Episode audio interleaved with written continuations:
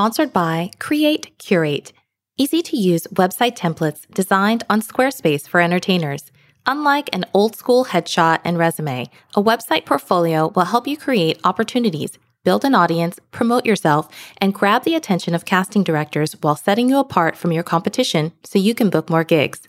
Every Squarespace website template comes with the Create Curate course that walks you through the entire process of creating your content and curating your website from start to finish. These step by step video tutorials, guides, and checklists take away the confusion and the frustration of DIYing your website so you can go from a struggling artist to an in demand entertainer online. Get 15% off any website template from now through Cyber Monday 2020 with code SWEET15 at createcurate.com. That's 15% off with the code SWEET15 at CRE8CURE8.com. You're listening to Sweet Bites with Sandra with your host, Sandra Colton Medici. Tune in every Thursday to satisfy your entrepreneurial sweet tooth. Follow on Instagram at Sweet Bites with Sandra Podcast and Sandra Colton Medici. You can also join our Facebook group at facebook.com forward slash groups forward slash sweet bites with Sandra. So before we get into the show, I did want to mention Audible, and I've been doing their free trial, and you can too. So just go over to www.audibletrial.com forward slash sweet bites with Sandra and check them out. They've got everything, they've got thousands, let me tell you, thousands of titles from Russell Brand's Recovery to Hillary Clinton's What Happened. You will find so much over there. And I want to let you know up front that I am an affiliate, but I do believe in what they are doing. So check them out when you have a chance and let me know what really great, really, really great audiobooks or podcasts or originals that you find over there. Hi, I'm Sandra, and I'd like to invite you to subscribe and listen to my new podcast, Sweet Bites with Sandra. Satisfy your entrepreneurial sweet tooth in each episode, full of digital business tips, inspiring interviews, asides from my entertainment career, and rewards to celebrate your sweet success. Find Sweet Bites with Sandra on Apple Podcasts, Spotify, or wherever you listen to your favorite podcast. Thank you so much for joining me on Sweet Bites with Sandra. My name is Dr. Sandra Colton Medici, and I'm so excited that you've joined me on episode three. Yes, episode three in the house. I know I'm giddy, and that's because I have a special guest with me today on the podcast. Colonel James Minnick is going to be in the house, and he has so much to offer as far as his experience in the military and leadership. We are colleagues from our doctoral program at the University of Southern California. So I just want to say a big thank you to all the veterans, all the military families that keep us safe, because he has definitely been around the block. He has been in service for many, many years. And I know that so many of our military military have been helping us stay safe abroad and here at home. So thank you so much. So let's get into why this episode is called Lead the Bite. And it is called Lead the Bite because there are a lot of business owners who don't have a lot of leadership experience. They might have an idea and so they want to put a product together and bring it to market, but they don't have that leadership experience and qualities that will definitely help you move forward. So when I talk about qualities that of leaders, my top 5 qualities of good leaders would start with confidence, integrity, definitely being decisive, courageous, and open minded. So uh, let's just break those down a little bit. Okay, so when I talk about confidence, that means if you have an idea and you're bringing it to market, if you don't believe in it, nobody else will. So you have to have that confidence and bring it forward in order for people to want to even listen to you. They have to want to believe in you because they want to see your confidence and they want to feel that energy. So confidence is really key in order to have the real qualities of a leader. Now, a lot of people will say, oh, it can't be taught and has to be in, inside of you and all of that. I believe that there are certain things that you are born with, it's in your DNA. And yes, those things are not taught, but you can better yourself as far as increasing your confidence. So I definitely believe that if you don't have a lot of confidence, you can get confidence and you can increase that over time. And that is by having little wins. You just have little wins and that increases your confidence. The second is integrity you definitely have to have your backbone, your values, you, you know, what guides you. You have to live by that. The third is being decisive.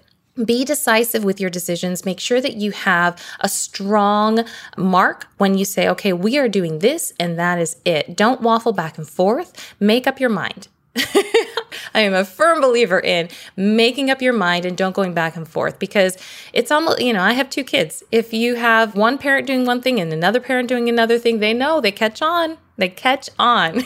so be decisive and stick with what your decision is. Now, obviously, when you're looking at metrics and things like that, you can analyze what your decision was, really take a listen and a look at that, and then make a new decision how to move forward. But don't waffle back and forth so often and so many times that nobody knows what's happening in your business. The fourth one is being courageous. Make sure that you're courageous out there in your life. Make sure that you have courage. Take a leap of faith on yourself.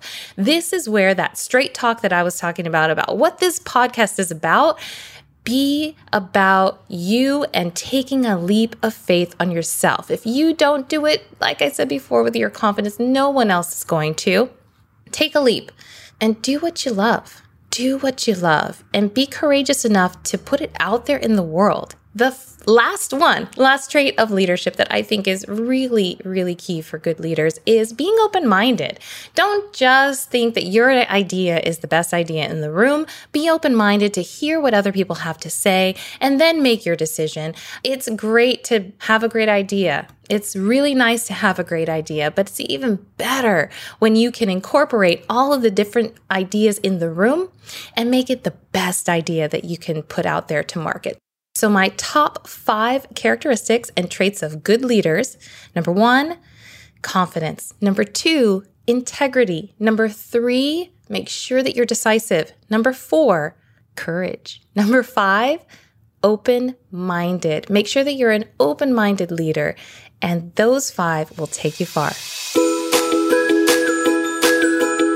This is the holiday season, and because this is the Thanksgiving episode, I am so excited to bring you Course Sweetener, my online course program that takes your expertise and turns it into your very own online course. So go over to my website, www.sandracoltonmedici.com, and take advantage of the 50% off price. Yes, I said it 50% off from now until December 25th.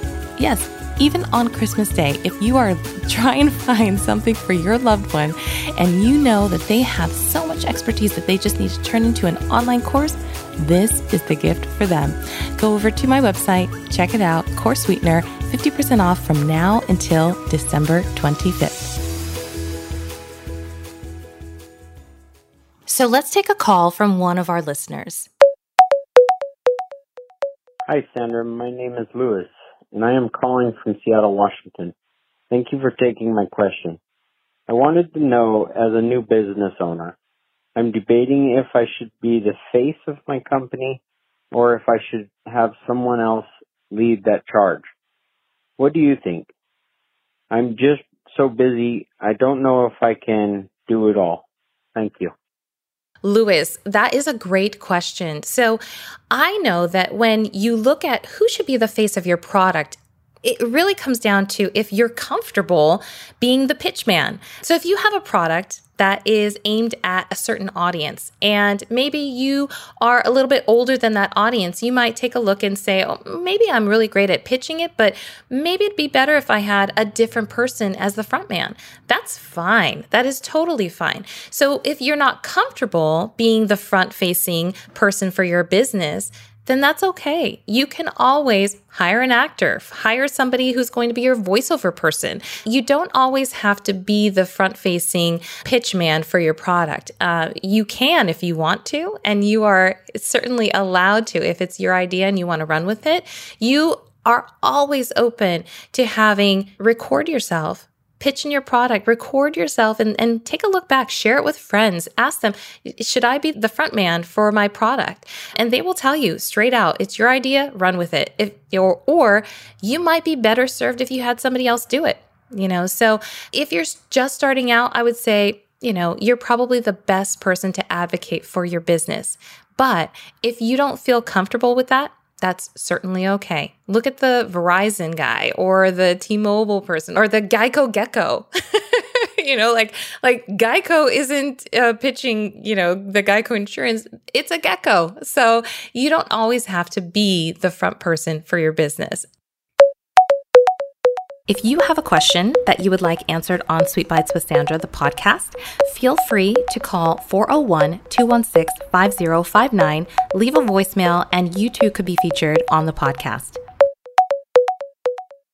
Welcome back to Sweet Bites with Sandra. I'm so excited to be joined by my friend and such an esteemed gentleman coming to us from the lovely state of Hawaii, Colonel James Minnick. Thank you so much for joining me. Oh, I'm so glad that you invited me. This is going to be so much fun.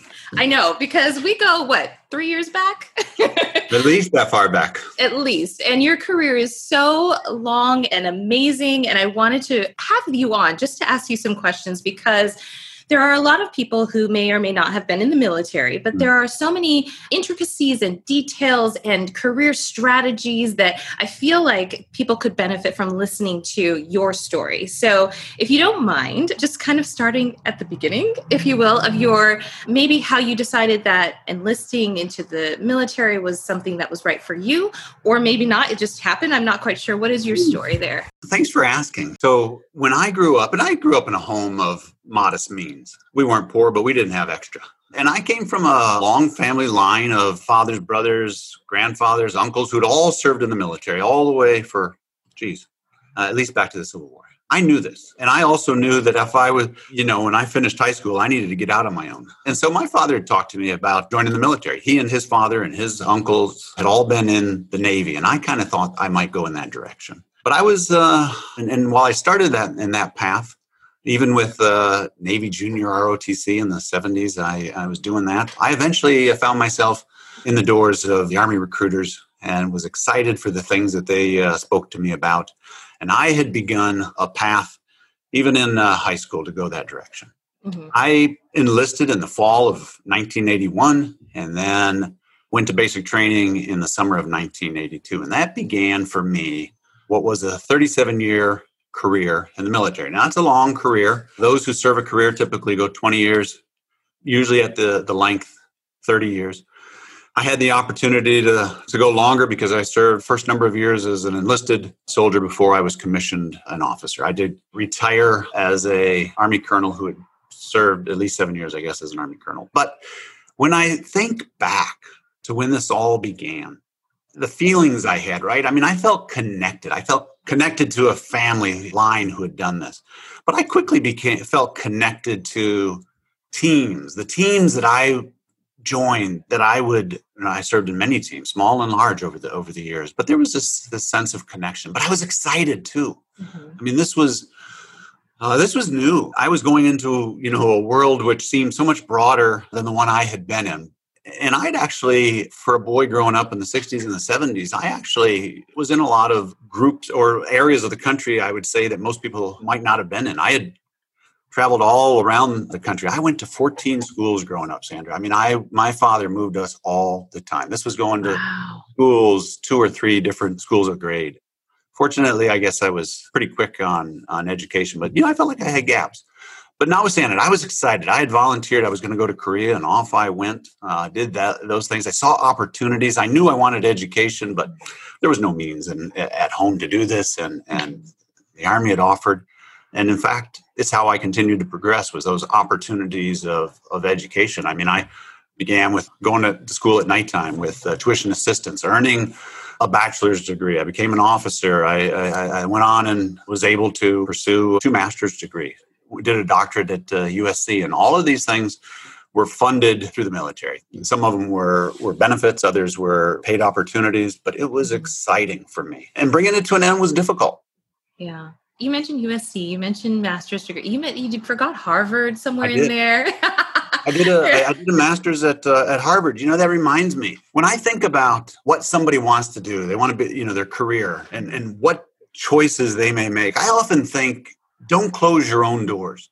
Mm-hmm. We tend to do that a lot, right? We're like, oh, I couldn't do that. That's well beyond what I might be able to do. And so we just close our own doors. Uh, maybe even worse yet, we just lay our ladders on the ground. We don't even try. And so I didn't, I, I pursued differently. You know, you mentioned uh, Harvard. And when I was, I had started to pursue many years into, in service now. This is the, the late 90s. Uh, and I came in, as I told you, early 80s. I wanted to be a foreign area officer. And a colleague of mine, and part of being a foreign area officer is, is language training, it's regional training, and it is uh, advanced civil schooling. It is getting a master's degree. And a, a colleague of mine had applied for Harvard University, mm-hmm. and I hadn't even considered, and he had been accepted.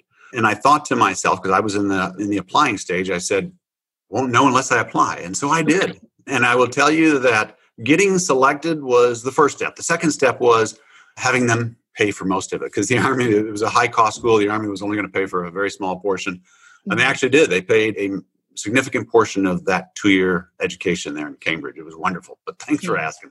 Yeah. Well I, I can't skip over that because it's such a a high level achievement. Be, beyond obviously your career in the in the army and the military 37 years is amazing. Just consistency wise that you know some a lot of people hop from one thing to the next. And and for a long time i feel like there were jobs where you would want to stay for a long time. And and i feel like those kinds of positions aren't really around anymore. Um, you know, the ones that have pensions. And I feel like those just don't exist for a lot of young people these days. And so when you talk about the families that are formed and the teams that you build and and are working with, what are some of the lessons that you feel like you've learned throughout your career? I know you could talk about so much, but so just maybe some things that stand out in your mind that that are things that you learned in your career as far as lessons that were like that right there like i needed to, to have that moment in order to get to the next place?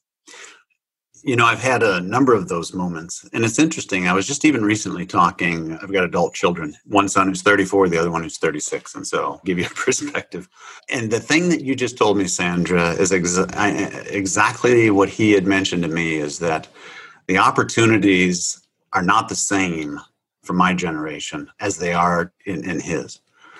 Now, I think that's uh, largely true. I do know that the federal government still has many of these pension programs that are in the armed services, but also in its uh, civil servants. And so, that aside, I guess I would I, I would mention that I have benefited by others who have gone before me, and I've listened to them as they have told me of things that they have done, and I have thought, I hadn't even considered it. But because I listened, I then thought I could do this. And mm-hmm. this starts early. I'd mentioned I went to Officer Candidate School, OCS, and I had, and I did that in uh, 1990. But in the mid later 80s, I had applied to be a warrant officer, a technical type of officer, and I thought for sure I was going to be accepted, and so did others. Came back rejected. Now I could have been discouraged mm-hmm. and said, you know, this is where I'm at. I'm at this level. This is what I'm. I had a friend of mine who had applied for officer candidate school, and he knew I was seeking to continue to advance. And I think we all ought to, in degrees, work toward potentials. Mm-hmm. And because he had told me about that, I then went down that path. I told you I had another yeah. colleague who had applied for Harvard, and because he did that, I said, I can do that. I had a colleague who was a graduate of, of the USC program and said, You know, let me tell you. And as a result of that, I was quite interested. And I said, You know, I think I'd like to pursue that path constantly I have been the beneficiary of somebody who had been before me, mm-hmm. somebody who had shown me the path. Mm-hmm. And that mattered. And so I think that is at least one lesson I would take from a long career. I have to talk about you being a Korean linguist. Mm. Now, I didn't know this when we were in our doctorate program together. And I feel like it's just enlightening to know just those little tidbits about people that, you know, just you find out later that you you don't boast, you don't brag, you don't say, no, I'm doing that for you because you don't do it. but I feel like there's there's something about going after for you it was it was definitely beneficial for your career to have that added skill right so what is something when you're thinking about you know the inspiration for taking up another language to have that added you know thing on your resume. What inspired you to to do that? And where do you think some of the tools that people need these days that they should be adding to their to their resume? Yeah thank you for that. I had mentioned i was a foreign area officer and and there are several aspects to being a foreign area officer where you would do military policy in different regions of, of the world. And so as a result of choosing that path and i chose that path because I was interested. I had served many years overseas. I, I, I enjoyed the engagement with foreign militaries. And I knew that there were prospects for studying a language and mm-hmm. for obtaining a master's degree and continuing service overseas. I actually have 19 years of service overseas assignments. And so that's quite a significant amount of years in the military. And I told you on my first assignment, I had chose to go to Korea. My father had served in the Navy in the late 50s in Japan, and I was excited to go to that part of the region. The world was seemed much smaller, much larger back then, and you know, I hadn't traveled on an airplane until the, anyhow. So I was excited for this. Korean language is difficult for for English speakers. We categorize the different languages of the world, and for English speakers, it's in a category four, which is which is in a category one through four. It's the highest uh, category, so it's tough mm-hmm. which means it actually took real effort, real schooling to and, and focusing on that. Now I mm-hmm. had tested it at the top of my levels, uh, on the top of the levels of those uh, at different times, so I did well, mm-hmm. but not because it wasn't without effort. And I, I think I learned this when I was I learned a lot of things, I guess, but one thing I had to get over, and that was I knew I would not be as articulate learning and speaking Korean as I was perhaps in, in English. Mm-hmm. And so that can be a bit of an inhibitor. You know, we can feel prideful and we, we don't want to feel vulnerable at all. And so rather than speaking at all, well, we, we won't say anything. But that delimits our opportunities if we shut ourselves down. And, and so that certainly applied in learning Korean and, and, and working in a lot of different jobs that I, I, I did. I was a foreign area officer for 20 years, tactical field artillery officer the 17 years before that. But I think that same type of lesson is applicable beyond just learning a language right as an officer i constantly was moving into uh, jobs that where i had, was, was would lead organizations and didn't necessarily have direct expertise in those areas. And so I would mm-hmm. often, I mean, I made it a practice to talk with people, to talk with people in the organization about how do you do this and show me this and, and have them introduce me to these things. And they people are always fascinated to tell you about what they do. I was learning at the same time. Certainly didn't put off any air of hubris that, you know, I'm in charge, you know, none of that. That's not the way I, I would lead anyhow. And I credit that to a lot of good mentors I've had over the years that I've tried to emulate. But I have found that if you extend yourself and reach out and are not delimited by feelings of being embarrassed or prideful, mm-hmm. you can achieve a lot. Yeah. Well, you mentioned mentors. Who's one of your mentors and how did that relationship form? I think my my deepest, my strongest mentor is Colonel Mike McKeeman. He retired a number of years ago. I first worked for him as a young officer. He was my boss. He certainly gave me jobs. I, I would say he took me under his wing, but I don't know that it was any more so than any other officer he did. But then I worked for him later on as, as well for a number of years. To give you a degree of, we've kept in contact, but he flew all the way out here to Hawaii for my my retirement. retirement. Yeah. yeah. So that was a big deal. So so so that degree of mentor, that mentorship that went over nearly 30 years and but he he was a caring leader he really was. He pursued excellence. And I learned from watching him how to be that type of a, of a leader who genuinely cared about others. And as a result, I think it has made me more approachable. I feel like, you know, I'm friendly. I feel like it is it has become more and more of who I am to be that type of a person. I try to continue to emulate those characteristics, but that who I've become in my teachings as a professor. But I, but I, I would say that leadership really is probably boiled down to character and competence. And character matters immensely. Mm-hmm. But people will also trust you if you are competent in what, uh, in what you do. Those things have been important. I've certainly learned from a lot of mentors over the years, mm-hmm. learned a number of things. But Mike McKeeman, Colonel Mike McKeeman, is, is prominent in, in my ladder of uh, mentors. Awesome. I know that that you have some research that I wanted to talk about mm. because this took a better part of your life for the last I don't know how many years. So let's talk about some of the things that you've been doing and working on most recently. If you didn't know his background already with all of his military experience and degrees, degrees upon degrees. So let's talk about your most recent degree, the Doctor of Education from University of Southern California in Organizational Change and Leadership, where you studied. I want you to just introduce it because you talk about it so it's effortless when it comes out of you versus me. So what was the title of your dissertation? So, thank you for asking that. It's really a passion of mine. Societal violence against women and national insecurity. I looked at, uh, you know, evaluation study on teaching a gendered security perspective. Mm-hmm. That's a mouthful, right? I mean, it really is. But what does it all mean? And this also, you may ask, you know, what is? Well, I'll tell you what it means. Then you ask, why? Why? With my background, it was I interested in this area here. But when I think of gendered security, I look at this as, as an approach or a mm-hmm. methodology that does really three things. It strengthens the solutions to state and human security issues. So, big state security issues, sovereignty, and these things, human security issues that deal with real plights of people. And I see this as strengthens both of those. Mm-hmm. I see that it frames the individual as the security focus. We often see and focus the state and state interests and, and sovereignty issues. And and we forget for whom we're providing security. I've seen this through nearly four decades of service. And it accounts for those gender based needs and interests mm-hmm. in all security uh, uh, situations. And so that is when I talk about gender security, that's what I'm talking about. And so at the institution where I work, the Asia Pacific Center for Security Studies, we have security studies professors who teach security practitioners that come throughout the Indo Pacific region. These are mid and senior career person who come to the center for several weeks to learn and be better security practitioners. And I my hypothesis is really that if security practitioners understood and applied the principles of gendered security in their craft as they provided for the peace and security in, the, in what they're charged with, we would end up with a much better security than what we have.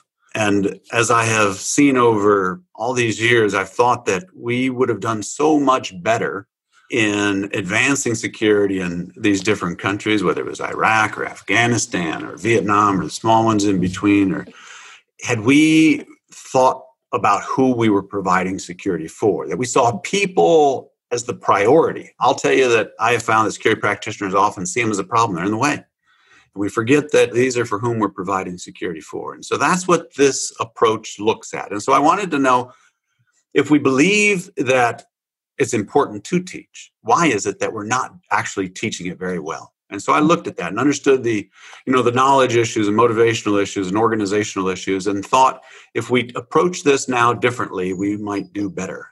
Mm-hmm. When I retired, I stayed at the same institution. I was associate dean there before I retired. But after retiring, I became became a professor, and I took on uh, the chair of two groups. One of them Northeast Asia, and then this one on women, peace, and security. And so I started implementing these things that I had researched and, and found out about through this, and, and realized we could do this so much better. Now, I could certainly talk about issues of gender security. I I did uh, recently in a recent publication. I wrote a book chapter on this title, on this issue, societal violence against women, a need for nat, uh, a need for gendered security, and and so where I lay all this out. So that's that's how much I've uh, you know really driven by this is uh, continue to pursue it even after the degree. Which is great because there's so many people who kind of say, okay, here it is and it's done. And, you know, to the side, it's great to see that the results of, of your work actually matter in a way that's tangible for people to kind of say, okay, well, now how do I get my hands on this new?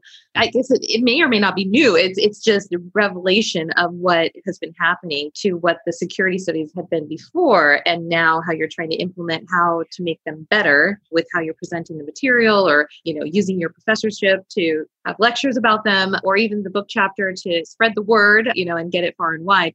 I know that you are going to stick with us. There's so much more. So if you are listening to the podcast and you are ready for some fun tidbits, make sure you hop over to Extra Bite for a little bit more with Colonel James Minnick. And thank you so much for joining me today on Sweet Bites with Sandra. I so appreciate you. oh, you take care.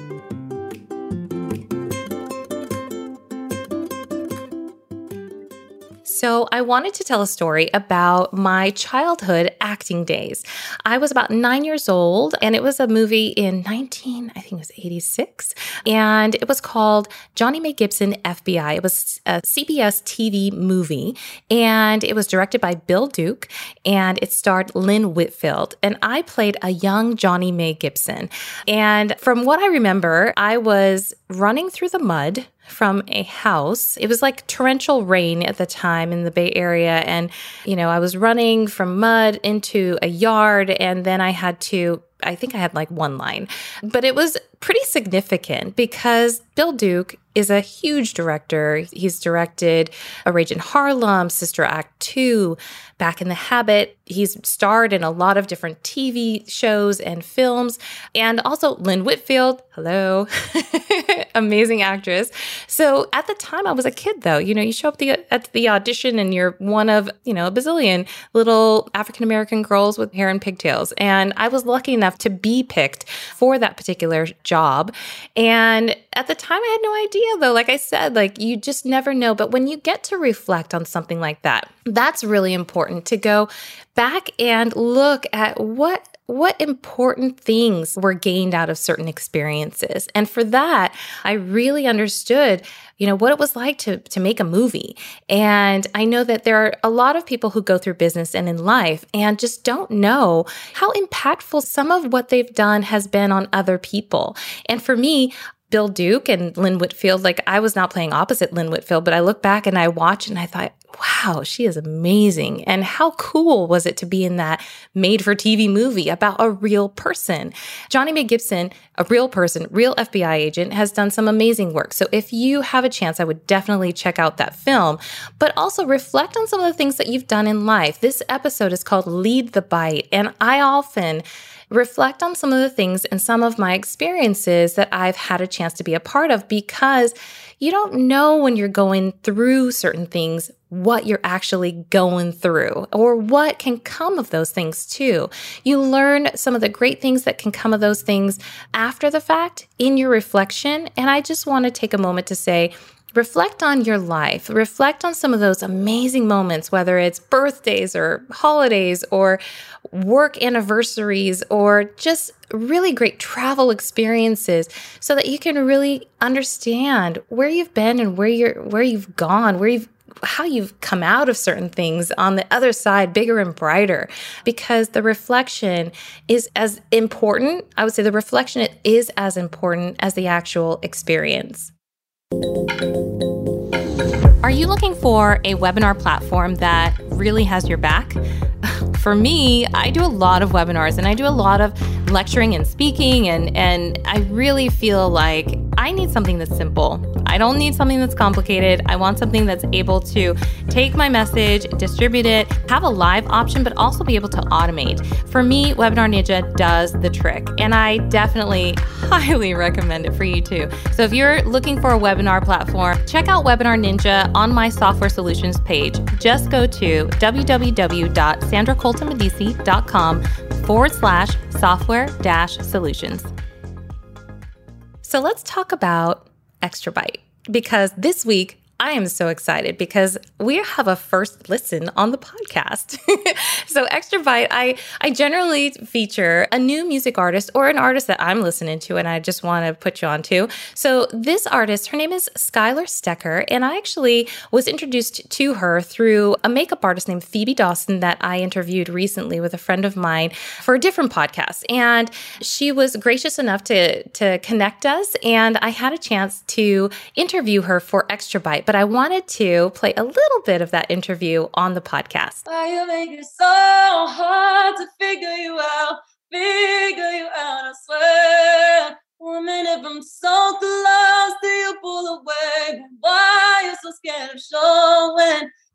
She is amazing. So I can't wait for you to listen to the full interview. So head on over to Extra Bite at www.sandracoltonmedici.com forward slash blog, and you'll see the full interview there, as well as this episode. I'm so excited because last time it was my daughter and myself in the kitchen baking. And this week, my husband is going to help me with a family recipe. I am African American and Caucasian. My mom is Norwegian, and my grandmother is turning 90 years old. And we are going to be making kringla, which is a Norwegian cookie. And so I just want you to partake. If you are, if you've never made these before, this is this is work, but it's so good. It is so good. and I love eating kringla every holiday. So I hope hope that you join me on Extra Bite to learn how to make kringla and also enter to win because there's always a sweet reward on Extra Bite. So you'll enter to win a $25 gift certificate to my favorite Amazon.com. because it's the holiday and why not? So, thank you so much for joining me on Sweet Bytes with Sandra, the podcast. And feel free to send me a note and let me know what topics you want covered on the podcast. I want to wish you a very, very happy Thanksgiving from my family to yours. Tune in every Thursday to satisfy your entrepreneurial sweet tooth with me, Sandra Colton Medici, on Sweet Bytes with Sandra. Follow on Instagram at Sweet Bytes with Sandra Podcast. You can also follow my personal profile at Dr. Sandra Colton Medici. And please join our group on Facebook. It's facebook.com forward slash groups forward slash Sweet Bytes with Sandra. And all the time, Bites is spelled B Y T E S. If you would like to sponsor an episode of Sweet Bytes with Sandra, make sure to send an email to info at sandracoltonmedici.com. Include in the subject line, be a sponsor.